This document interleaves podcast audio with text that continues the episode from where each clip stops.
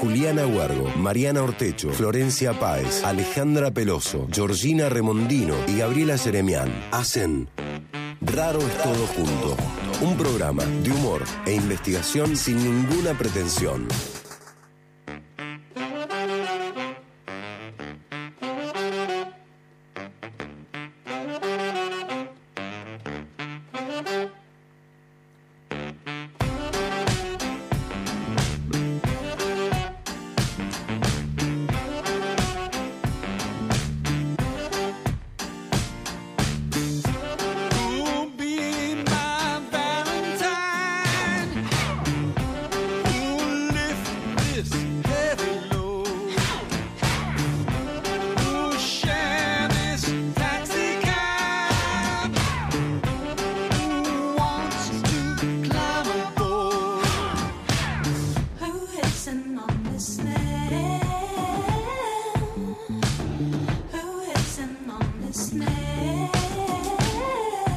Buenas tardecitas, Pertuti, bienvenidas a Raro es todo junto, un momento de puro humor por el conocimiento.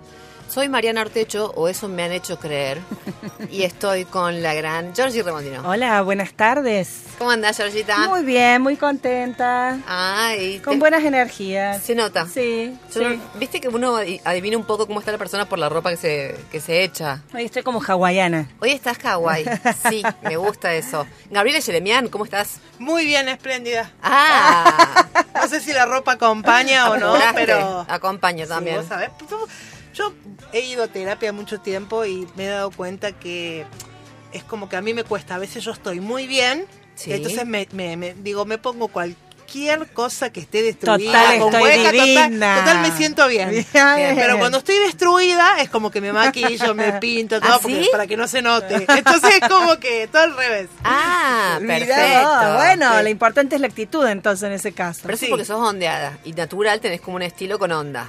¿Ah, sí? Claro. Ah, bueno, pues claro. Sí, nosotros tenemos varios videos, ¿no? Donde podemos hacer publicidad de shampoo con Gabriela Yeremián. Ah, sí, porque queremos contar la audiencia. Ella tiene onda, tiene onda. Que tiene un pelo negro que siempre lo mueve, habla y lo mueve. Lo mueve. Y un dato más que doy, por las dudas, que la Gaby es ese tipo de persona, que son vos y Susana Giménez solamente en el mundo, que hablan y cuando terminan dejan la boca en la sílaba, en la vocal de la última sílaba. ¿Entienden? Y quedás ahí, como en un frisado. ¡No! Y te quedás con la O un rato sosteniéndola. Eso es su Jiménez y vos. Ni la Juan ni Moria lo hace eso. Bueno, yo y Susana Giménez. Ay,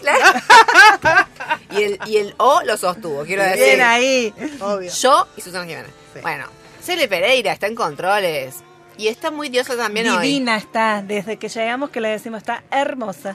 ¿Qué pasó ahí en el quincho? Las mujeres de este estudio, por Dios, somos todas. También tenemos, obviamente, a nuestra princesa del equipo, a Roti Bustos, quien se encarga de las redes. Y tenés color nuevo en el pelo. Sí, tiene color nuevo. Ay, uñas nuevas, todo nuevo. Sí. Qué diosa también que está esta mujer, madre santa de Dios. Es un poco más potente que el anterior. Pelirrojo, sí. Rojo, claro. ¿Verdad? Es más naranja. Sí, como más naranjita. Me encanta. Esa maravilla te la hizo Meli Limón. Sí. Que es una colorista que no lo puedes creer, te pellizcas, de verdad. Está ahí en Güemes. Ah, qué buen dato. Sí, Frontea se llama, ¿no? Frontea, la pelu. Sí. Ahí bien. En Güemes, la Fructuoso Rivera, Meli Limón. No, búsquenla en Instagram. Perfecto. Maravilla ella, posta. Bien, bueno, nosotros también podemos elogiar a la conductora de este programa. Y yo lo hago todo esto para que vuelva para acá. Estoy esperando, claro. Estás muy hermosa, Mariana Ortecho. Sí, yo suelo estar muy hermosa. Salgo por el saco, la remera, las uñas y el corte de pelo, está todo fantástico. Esa pulsera de diseño de Ale Peloso que tenés también. Es una maravilla. Es una maravilla. Bueno, qué bueno que se acuerdan de tirarme una flor, loca, porque estoy 2 horas ahí. Estoy 2 horas diciendo a ver si me dicen algo. El universo no es justo, el universo no es justo. Bueno, perfecto. Nadie me preguntó cómo estoy. Me dicen que estoy bien. Era re rompe coco. Ya empezamos. Listo. Bueno, dicho todo esto, que es un montón, le agradecemos como siempre a Luli Jaime, que está en locución, a Sabri Bustos, que está en servicio informativo, y a Suma Capriles en musicalización. Agradecemos también a Centro Científico Tecnológico Conicet Córdoba, que nos acompaña por segundo año, y eso es para nosotras un honor. Chicas, ¿de qué hablamos hoy? Uy, no vale decir temón, porque no me dejan de decir temón, no me dejan de decir temazo. No puedo decir problemón. No. ¿Por qué? ¿Eh? ¿Por qué no te dejan? Porque en un par de programas yo venía diciendo, es un temón. Es un temón. Es un problemón. Un temita, bueno, puede ser. Un temita.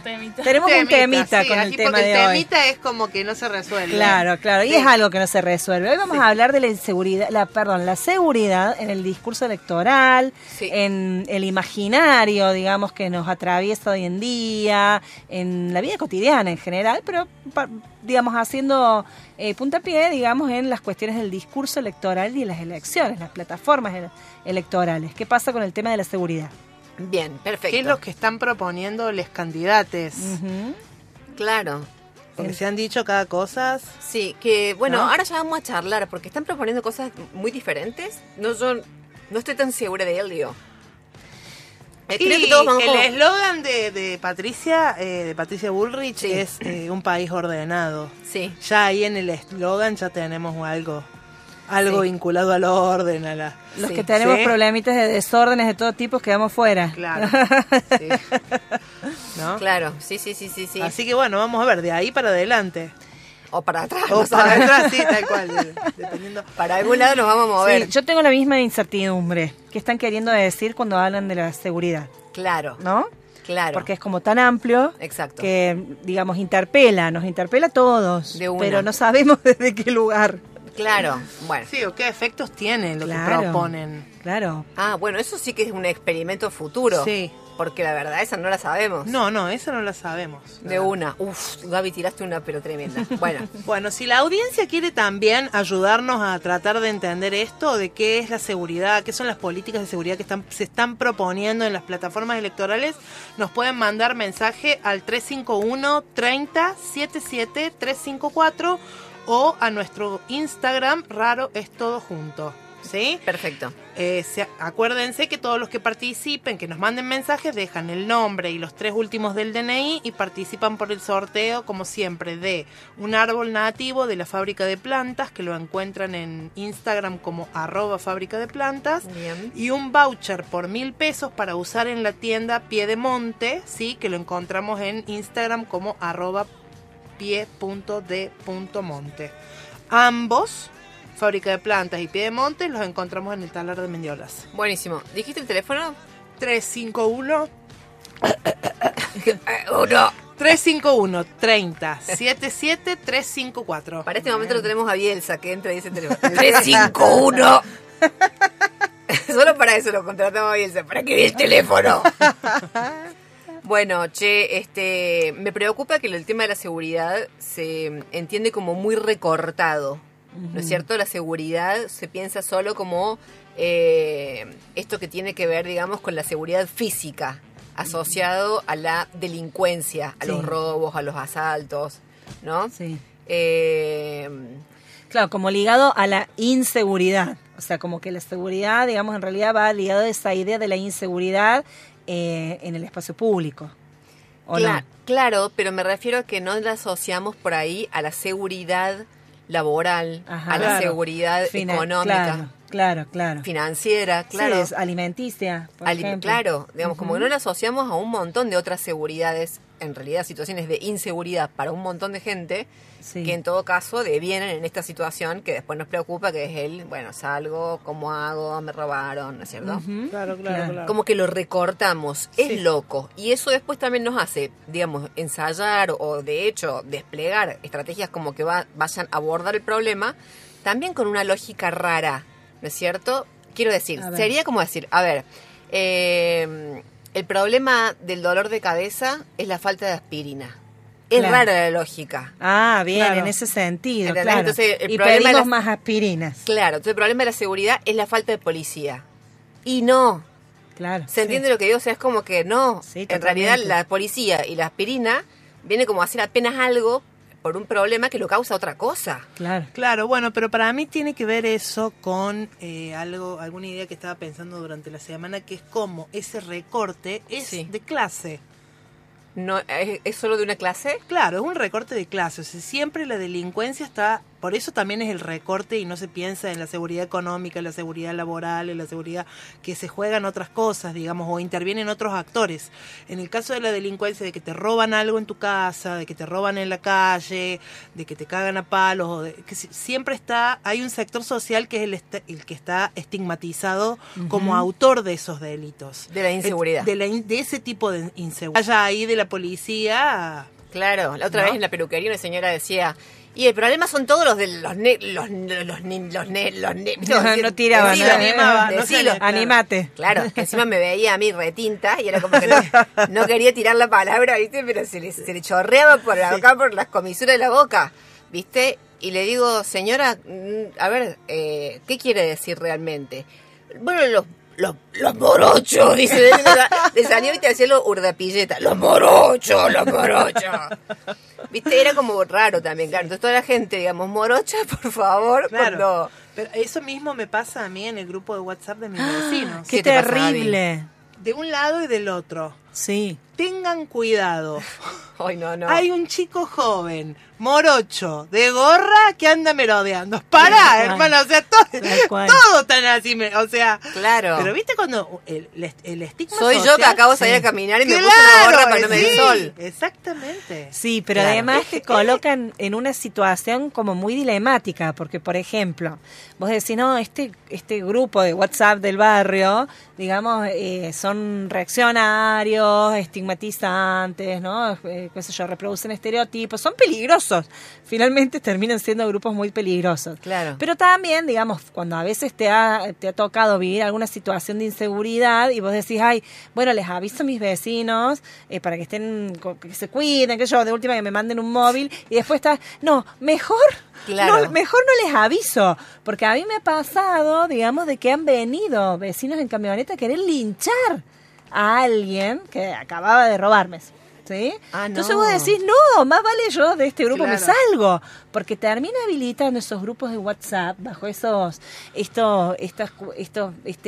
discursos, ¿no? De la solidaridad entre vecinos, termina habilitando cuestiones re peligrosas, terriblemente peligrosas. Sí, terrible. Sí. Entonces esos grupos de WhatsApp son para analizar. Luego también es cierto que hay ciertos signos en ciertas personas que lamentablemente se van estigmatizando, pero que tiene lógica, quiero decir, que uno los interprete. A ver. Como de que se trata de una persona... Y sí, o sea, si vos ves a alguien... A ver, quiero decir, una señora de más de 70 años, con un batón, paseando un perro, por lo que sea, a mí la verdad mucho...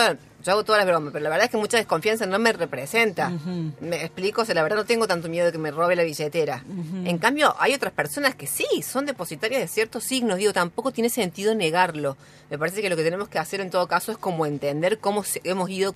construyendo eso. Construyendo y reificando, como solidificando esos signos, viste, asociándolas, pero no negándolos, porque sí que hay todo como una máquina interpretativa que se despliega para entender los cuerpos que nos rodean, con los que nos manejamos todo el tiempo, que sí tiene lógica, no sé si me explico. Lo que es más factible por ahí lo acontezca un hecho delictivo que involucre a una persona físicamente sana, que pueda huir, que pueda amedrentar, en ese sentido lo decís vos. Claro, no. Pero salirnos del estereotipo de que eso es... Claro, no me estoy refiriendo al morocho de gorra, no estoy diciendo eso. Pero sí que hay una serie de signos que nos orientan respecto de un montón de cosas y eso es así. Digo, qué sé yo, vos salís de noche, estás en una calle, aparece un tipo, ¿entendés? No sé, que...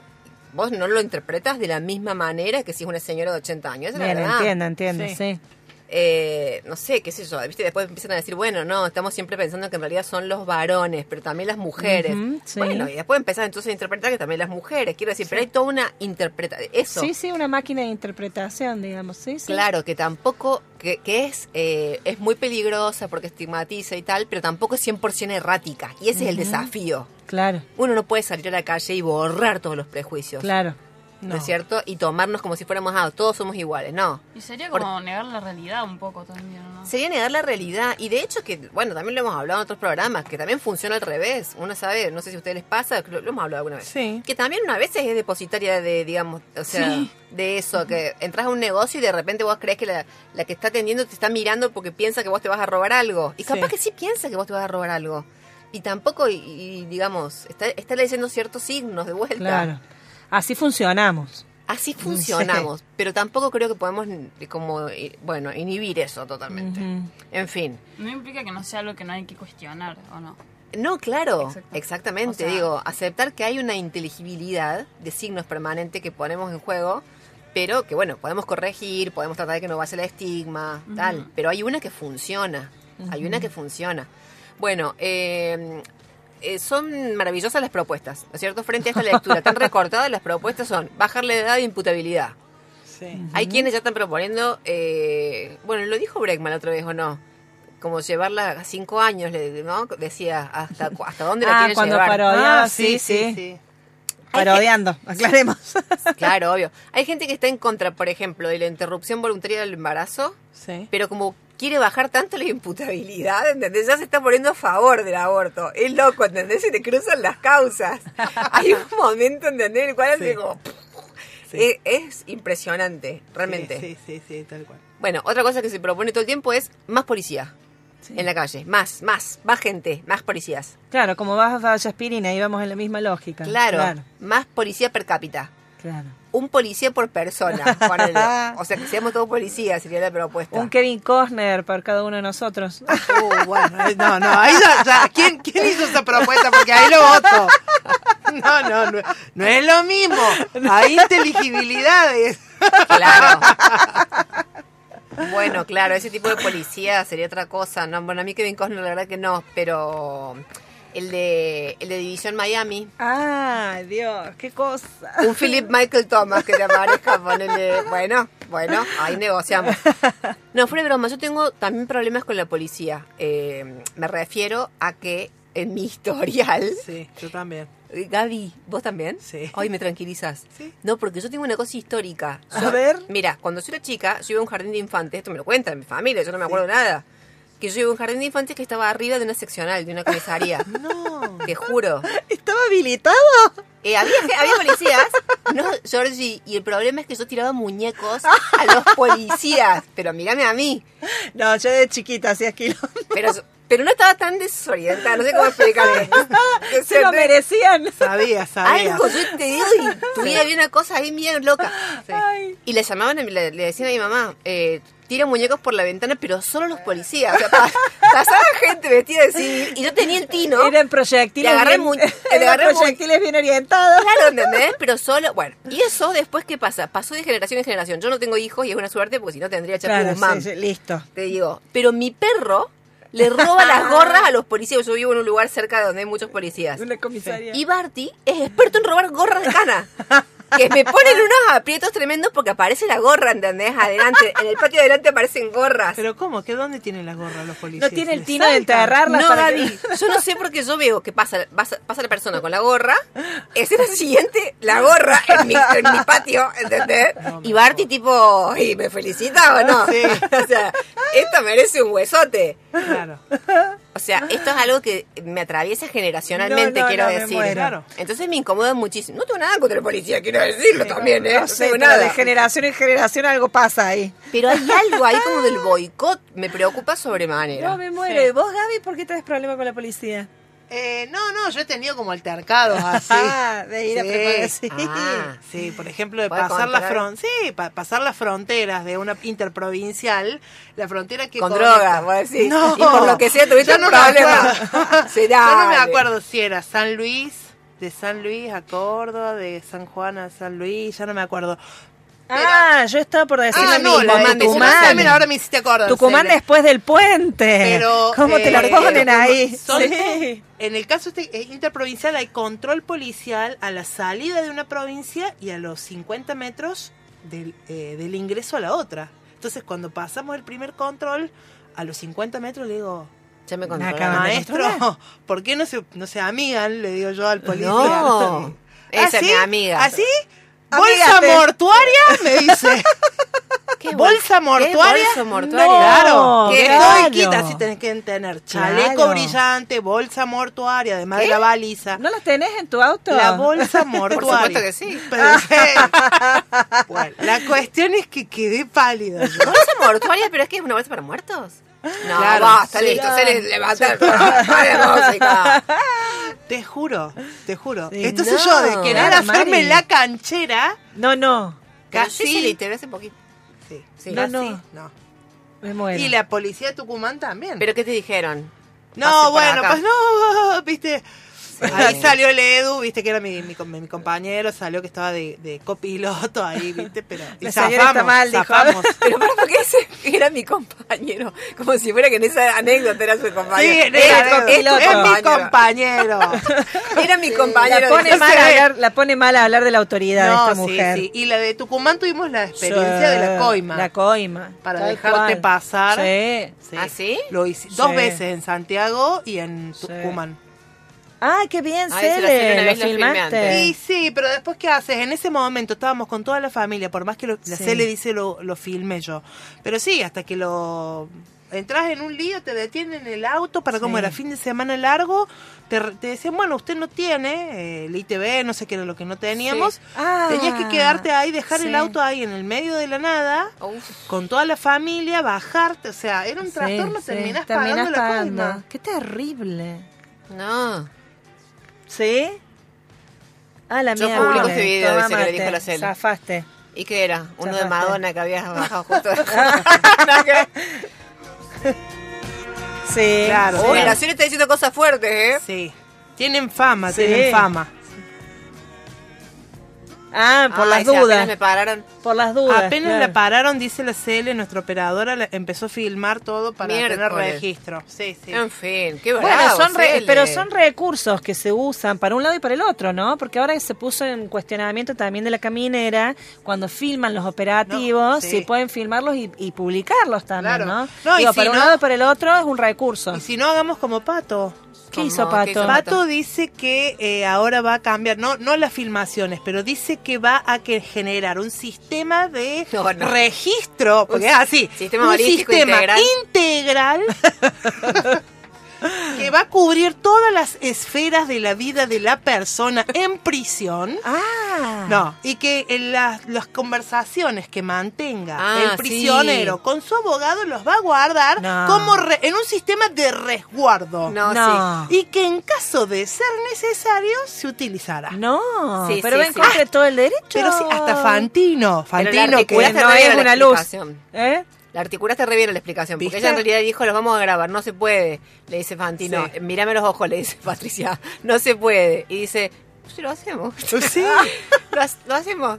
Bueno, no, dice, lo grabamos, pero no los escuchamos. No, es hasta tierno, realmente lo digo, ¿eh? Lo grabamos y lo escuchamos si es necesario. Sí, no. Escucha, sí, bueno, en fin. Che, bueno, otra cosa que promete justamente también esta candidata, ¿no? Más cárceles, más grandes, claro. más jaulas, más jaula. Sí. Obviamente pensé en Eukele, Pelele, ¿cómo es? Bukele. Ah, Bukele. Sí. Este hombre... Un pelele. Este hombre que está haciendo estas cárceles... Terrible. Ahí sí tira los mejores videos de Madonna que te puedas imaginar. No, es tremendo. Tremendo. Y ahí viste que el estigma viene por otro lado, no va por el lado que son morochos. Sino por el ser maras, digamos. Por los tatuajes. Claro, los tatuajes de las maras. ¿Sí? Claro. Yo por eso no me tatúo nada, por si alguna vez voy a El Salvador, porque ahí no van así chapo adentro. Claro. Bueno, pero acá adentrito tenemos, yo me acuerdo cuando fue la propuesta de Pichetto de armar cárceles para inmigrantes. Claro. Terrible también, ¿no? Como se hace en Estados Unidos, o sea, una segmentación. Pero para recordarme, era como para cárceles, para que estén como inmigrantes segregados. Claro, que hubiesen cometido algún delito que fuera para ellos, digamos. Claro. ¿No? Una segregación, una cosa terrible. Claro. Terrible. En el caso de... Eukelele, Pelele, Bukele. Sí. Me impresiona... El último discurso que él tuvo en Naciones Unidas, que se lo recriticó, donde decía básicamente, tenemos como gobierno, tenemos que ejecutar decisiones, tenemos que ejecutar acciones. Claro, esos lapsus del lenguaje. O sea, tenemos que ejecutar. Claro, hay que ejecutar. Era el nombre del discurso, tenemos que ejecutar. Pero no, el tema es que obviamente, aparte de meter a lo tonto gente adentro... lo hacen, digamos, con cero procesos, ¿cómo serían? Judiciales, de judicialización. Sí. O sea, es como, bueno, más o menos... La prisión preventiva, ¿a eso te referís? Claro, pero después te meten ahí y no te pueden ver, no puedes hablar con nadie. Sí, claro, contra todo derecho. Entonces, claro, no respetando las garantías. Ninguna. Sí. Y vos tirabas hace un rato que... tiraste ahora cuando abríamos el programa, como que bueno, ¿qué puede venir después de eso? Esa sí que es una repregunta. Uh-huh. O sea, digamos, ¿qué sucede con una sociedad en la cual básicamente se encierra, digamos, a las personas? Sí. Que además es un discurso que socialmente los grupos que sostienen, no los candidatos, sino los grupos que sostienen o promueven esto, ¿no? Que porque al final los choros no están todos libres, ¿verdad? Son los que después se quejan de que hay muchas cárceles y que las cárceles las sostenemos entre todos, sí. Y por qué les pagamos para que vivan ahí cómodos, encerrados, sí. ¿No? O por qué estudian, o por qué trabajan ahí adentro. Entonces claro, es una lógica que termina siendo del exterminio del otro, uh-huh. Porque no lo querés preso, y cuando lo querés preso tampoco lo querés, porque hay discursos muy peligrosos, ¿no? Sí, tremendo. Y lo cierto es que las encuestas lo que van marcando es una tendencia que va en ascenso de estos discursos por el apoyo a los candidatos. Sí, exactamente.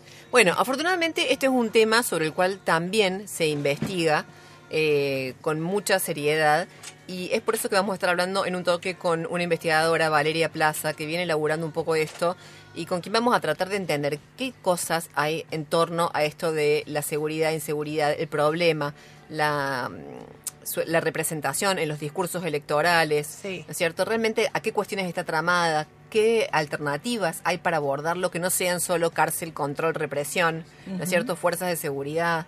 Bueno, todo esto vamos a estar conversando en un toquecito con Valeria. ¿Quieren que vayamos a una tanda? Gaby, ¿querés repetir el teléfono por las dudas? Dale, 351-30. No, con la voz de Bielsa, con la voz de Bielsa.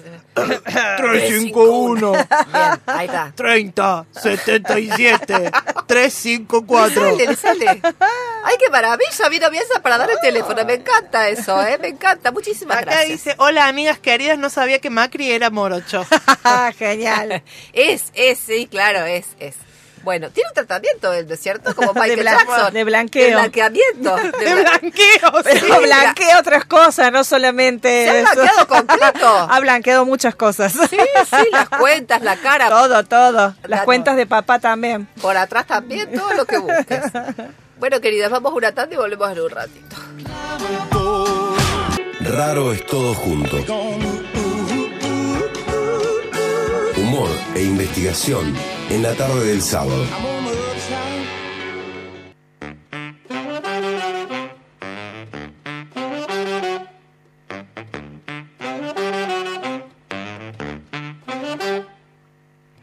Buenas tardecitas, Pertuti, bienvenides de vuelta a Raro es todo junto, porque estamos en el segundo bloque hablando hoy de seguridad e inseguridad. Estamos acá con una invitada muy especial. ¿Quién es ella? Valeria Plaza. Es abogada y es doctora en ciencias sociales. Bien. Es docente de la UNC y es investigadora asistente del Conicet. Acá ha radicado su trabajo Conicet en el CIEX, ¿sí? Especialista en políticas de seguridad. Perfecto. Gracias por venir, Vale. Gracias a ustedes por la invitación. Buenas tardes a todos. ¿Siempre sos consultada acá por los SRT? Sí. Hay un trabajo que hacemos algunos investigadores también de, bueno, poder plantear en la agenda pública. No todos los medios a veces nos convocan, pero tratar de imprimir algunas otras voces en relación a estas problemáticas, ¿no? De una. Uh-huh.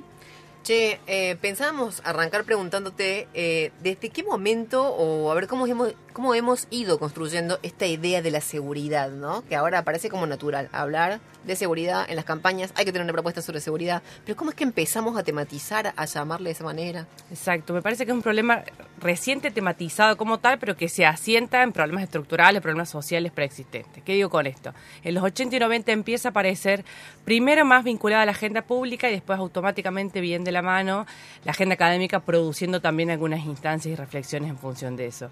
Estamos hablando entonces de no tantas décadas, y si viene siendo en Latinoamérica en particular, pero también en un contexto mundial, uno de los ejes más importantes de preocupación ciudadana, pero también en las plataformas políticas. Hoy no hay campaña electoral donde no haya un eje. Claro. Quienes estudian más campañas políticas específicamente en relación al eje de seguridad sostienen que en las últimas elecciones presidenciales, por ejemplo, que podemos ir como de atrás para adelante, en algunas campañas no se habla de seguridad o aparece como un problema menor, que fue por ejemplo el caso de la campaña de Cristina Fernández de Kirchner 2007.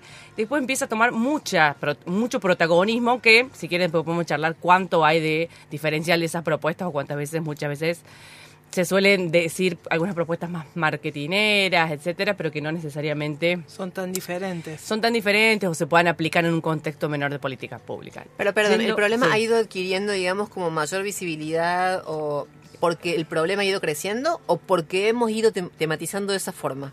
Yo creo que tiene un poco de las dos, ¿no? Como son los problemas sociales. Me parece que ha incrementando el delito en general, y sobre todo el delito violento, el delito más, porque la seguridad no se va a ocupar de todos los delitos, ¿no? Volviendo a tu pregunta inicial que me parece muy interesante. La seguridad toma algo que de una preocupación preexistente que es el delito en general, que es todo, desde que existe el Estado existe lo que definimos como delito, 1800, el Estado moderno, como para no irnos tan lejos, pero también toma esta cuestión de la circulación por la ciudad, algo que tiene que ver más con políticas urbanas. Bueno, la seguridad toma un poco de esos dos campos y yo creo que en la actualidad sí, en términos estadísticos, hay mayores, por mayor densidad poblacional, pero también por mayores niveles de violencia, que hace que se ocupe la agenda temática. Ahora, también es cierto, me parece, para preguntarse por qué es lo más importante en las agendas políticas en la actualidad, que hay un poco de inflación de eso también, ¿no? De que todo aparece como un problema de seguridad, cuando a veces en realidad son problemas sociales, son problemas de exclusión social, son problemas que no se van a resolver solo con policía, ¿no? Uh-huh. Claro.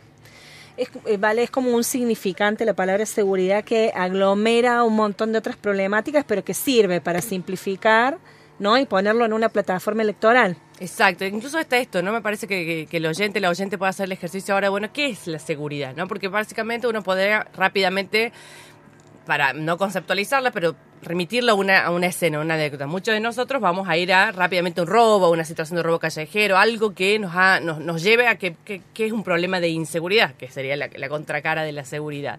Pero ha costado y sigue costando que definamos de qué se trata cuando hablamos de seguridad, ¿no? Punto número 1, esto que les decía recién, que puede ser discutible, pero me parece que es una buena base de no todo es seguridad, pero son aquellos delitos que se llaman delitos callejeros, lo que tiene que ver delitos con las violencias, lo que suceden en las ciudades, y que tiene que ver con la circulación de las ciudades, pero que no todos los delitos en general van a tener que ver con la problemática de la seguridad y que también las políticas públicas deben o debieran pensarse en contextos locales, porque si hablamos de delitos, hablemos de los delitos callejeros y problemas de la ciudad, no podemos pensar en soluciones universales, son bien locales, bien específicas y bien dinámicas, algo que recién preguntaba la Georgie, es realmente así.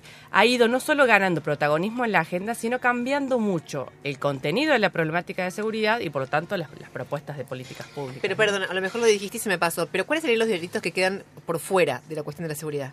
Bueno, el Código Penal tiene infinidades de conductas, entonces eso también es un problema que iría para otra... Pero como para tener una idea, por ejemplo, ¿de qué cosa? Por ejemplo, todos los delitos o no entrarían dentro del concepto de seguridad aquellos delitos que tienen que ver con fotocopiar un libro. Tampoco tiene que ver un delito, atentados contra la salud. Tiene riquito en el exterior. Exacto. No, pero seguridad financiera. Exacto. Yo prefiero, y hay algunas corrientes que yo prefiero que esos tienen otros canales, porque son otras políticas públicas. Si yo quiero prevenir la evasión fiscal, no voy a tener policía en la calle, necesito otro tipo de políticas públicas, ¿no? Entonces, dentro de lo que es el Código Penal va a entrar y que de hecho si uno toma las estadísticas, ¿qué miramos? Cuando miramos si una ciudad o una provincia es insegura, miramos homicidios, en general, porque el homicidio siempre lleva violencia, y los atentados contra la propiedad, en general, que puede ser robo, hurto y una serie de variantes. Perfecto. Muy bueno. Vos, perdón, dale. No, capaz ya nos copamos y queremos preguntarle todo. No, quería que nos cuente esto que dice, después charlemos un poco de estas propuestas marketineras, en qué se diferencia. O sea, si uno hiciera un análisis de las propuestas actuales que están en danza, ¿hay una diferencia significativa? Sí, a mí igual me parecía, pensando, ya nos entramos, viste, uno siempre opina de campos que no son su especialidad, pero bueno, podemos pensar que cuando uno analiza las propuestas de seguridad, analiza el contexto político en general. Y podríamos sostener acá en la mesa, y por lo que las escucho ustedes en el programa, es que hay una propuesta más bien de un electorado tirando a derecha en general. Las propuestas, no necesariamente, pero los candidatos, tanto Milei como Bullrich, son candidatos que le hablan al voto de derecha y que de hecho es el que, si uno suma, lo que está ganando la elección, para mí, vamos a ver, lamentablemente, las elecciones hoy. Epa, no, ahora, epa. No, si lo sumas a los dos. Suma, pero como no se suman. No se suma. Pero como para preocuparse, claro, que la agenda, efectivamente. Tenga ahora dos candidatos que van en ese sentido. El camino que hacen. Y bueno, eso incluso un montón de cosas, digamos, porque dentro de esos candidatos hay propuestas que tienen que ver con el orden, lo cual es mucho más dulce, aun cuando no es algo que quizás a uno le gustaría en primera instancia, es mucho más dulce que solamente proponer cárcel. Sí. Palo, no sé, digo, es como distinto. Sí. Hay un espectro, pero bueno, al margen. Hay un matiz y ahí tomo esto que me decís para decir. Hay dos grandes corrientes dentro de las propuestas de seguridad o las políticas, etcétera, que son el punitivismo versus, o el antipunitivismo, o los que, para decirlo más en criollo, los que ponen más el énfasis en la represión, sí, como decís, cárcel y orden, o los que ponen más el énfasis en la prevención. En el debate podemos tomarlo, pero también yo he estado mirando las plataformas electorales, la diferencia que hay entre la plataforma y lo que dicen en lo que dijeron el domingo pasado en el debate. Uh-huh. Hay claramente dos candidatos que están muy en la línea del punitivismo y en la idea de la represión como solución a todos los problemas de la seguridad. Sí. Y esto que decís sí me parece interesante, quizás uno, que ya sabemos quién, con un poco sustento teórico incluso de esa propuesta. Cuando Milei hace referencia a Nueva York, cita a un autor que es de 1800, que no tiene nada que ver con lo que está diciendo, pero salvando ese detalle que yo creo a esta altura que no hay confusión, sino que realmente hay una intención. Exacto, una intención. Creo que se estaba refiriendo a la teoría de la tolerancia cero, las ventanas rotas de una experiencia de Giuliani en la década de los 60.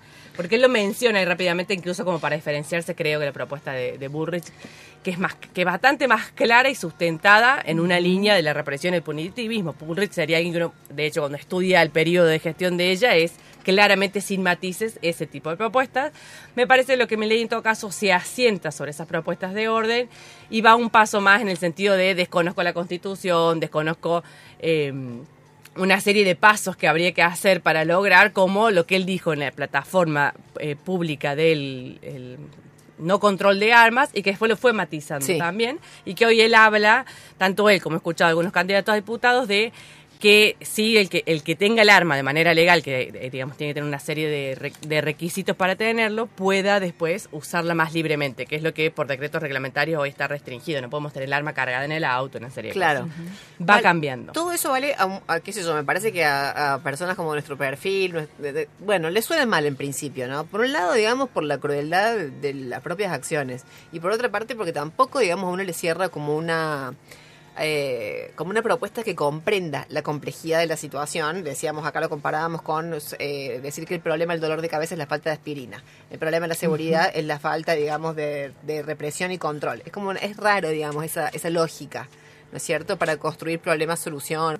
Massa, como Schiaretti, para ir a las propuestas actuales de los candidatos hoy, vamos a poder pensarlas más teóricamente, representan una idea más de prevención y reformismo, ¿no? Y cuando tanto Schiaretti como Massa proponen reformar el Código Penal, procesal, los dos, pero con mucho más énfasis. Massa pone hincapié en la modificación de un actor bastante ausente en el debate, pero presente en el diagnóstico, que es el Poder Judicial, digamos, efectivamente, esta modificación de los plazos que no cumplen los jueces. Hay una idea más de reformismo en la propuesta para mejorar algunas cuestiones relacionadas con la prevención. Massa es muy claro, y yo acá discuto cuando pone el ejemplo de Tigre. Bueno, pero esto que yo decía, funcionó en Tigre, no sé si funciona en modelo nacional, ¿no? Pero él se basa en un sistema de la prevención bien tradicional, cámaras, patrullero, y que él logra reducir algunas tasas en ese municipio mientras él ejerce. Pero por otro lado, me parece que tu pregunta va más a esto, que fue el riesgo, y es el problema que hay que hacerse cargo también de quienes investigamos, trabajamos y hablamos sobre estos temas. La postura más de la inclusión social también es muy incomprensible en una campaña electoral. Aparece como insuficiente para aquel que ha sido víctima del delito, que efectivamente tenemos miedo de circular por la calle. Hay una sensación de miedo que está vigente, que está asentado además en tasas estadísticas que vienen creciendo. Si bien no somos Río de Janeiro, no somos Medellín en su primer momento, somos unas ciudades que han ido generando mecanismos de inseguridad social. En este tipo de casos, que también hacen agua, ¿no? Que esto lo representó claramente Bergman en el debate, pero que tiene que ver con una trayectoria de el problema son las condiciones sociales y estructurales. Si mejoramos el sistema económico, no va a haber inseguridad. Y yo en eso sí lo discuto a esta altura de las décadas y del análisis del diagnóstico que uno tiene de la cuestión tan compleja. De hecho, en Argentina mejoran las tasas de inclusión social, de trabajo, empleo en algunos momentos, y la tasa del delito sigue creciendo. Claro. Y sigue incrementándose las modalidades violentas, es decir, la violencia y el delito tienen que ver, digamos, obviamente las causas, la desigualdad social, yo hablo de la desigualdad y la inequidad, genera mejores condiciones para las situaciones del delito, pero no es suficiente resolver las condiciones sociales para lograr erradicar, porque ahí podemos ir a pensar otros ejemplos en otros países. Tenemos países con más desigualdad y con menos tasas de delitos, tenemos países... Digo, bueno, ahí... pero eso sería usar lógica inversa, porque digamos, ahí puede haber un montón de otros factores, que son cuestiones culturales, tradicionales, de temperamento, violencias digamos, que se encarnan de otras maneras, ¿no? Por ahí tenés mejores condiciones sociales, pero sigue siendo un país altamente violento en otros aspectos, digo, ¿no? Pero no físicos, digo, ¿no? Violentos con la estigmatización, la discriminación, digamos, y esa generación de un otro genera también, digamos, violencias de distinto tipo. Pero vale, entonces, por ejemplo, ¿a qué otras cosas vos lo asociás?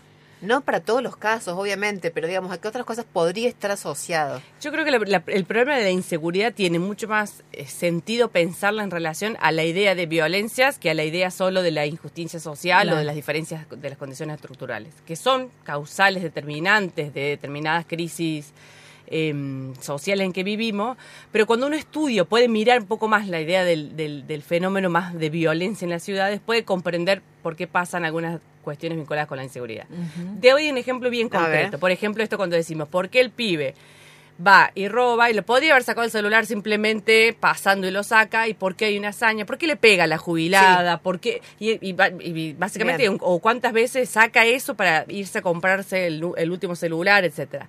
Hay que comprender que estas modalidades se generan en un sistema capitalista con dinámicas y mensajes cada vez más violentos. Hay que parecer, hay que pertenecer, digamos, a esta idea. Vos de considerar también, digamos, la cuestión simbólica más allá de la cuestión material. Exacto, y que lo simbólico tiene un peso también en la violencia. Claro. Y cerrando también este ejemplo te digo, esto que venimos estudiando, quienes estudiamos jóvenes hace un tiempo y jóvenes en relación al delito, también que lo que para nosotros es disvalor, para quizás otros sectores ha ido siendo considerado como valor. Pensemos en el patriarcado, lo que significa tener un arma, de bancársela y poder robar, de haber ido a la cárcel es un estatus social para algunos sectores, entonces también hay que pensar y problematizar. ¿Por qué digo esto? Si yo quiero reducir ese tipo de cuestiones, no solamente lo voy a reducir con personal policial en la calle, que además incluso puedo generar como algunas interacciones violentas ahí, sino que también necesito mirar una política preventiva de reducción de la violencia en las ciudades, ¿no? Claro. Pensábamos que, bueno, otra de las propuestas que se suelen hacer como más dulces es esto de generar en los espacios...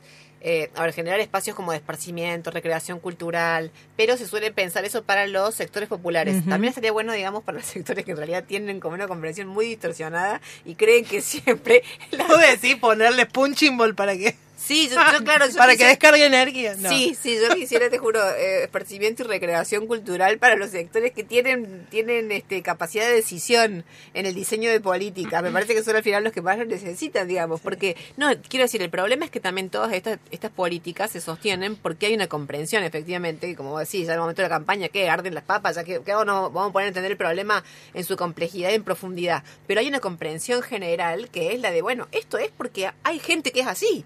O sea, digamos, lo bestia, una modista me decía, y la gente es mala, Mariana.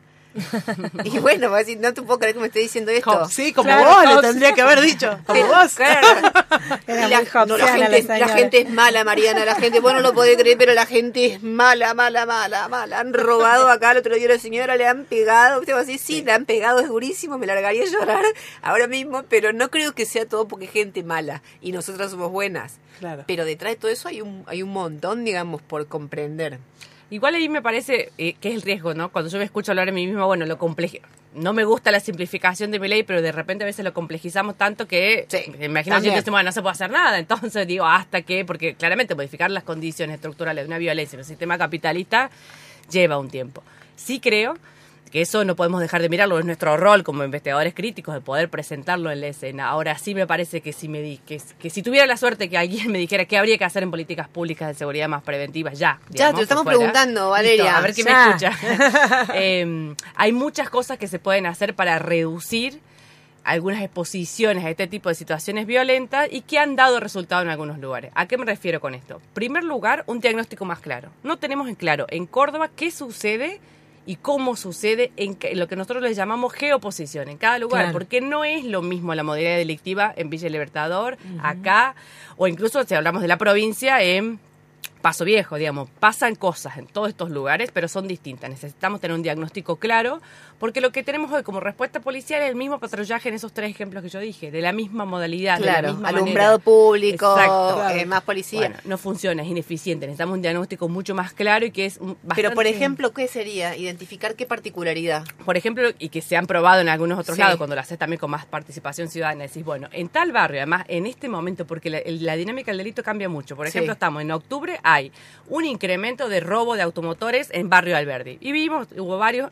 Entonces tenés un patrullaje preventivo, el robo de automotores, que no es el patrullaje a pie, se no lo disuade. El patrullaje a pie te disuade el motochorro del celular. Sí. Ahí necesitas cámaras y necesitas otro tipo de... Porque los automotores se roban y se venden rápidamente. Entonces tenés una inteligencia que aplicar ahí y la podés desarticular.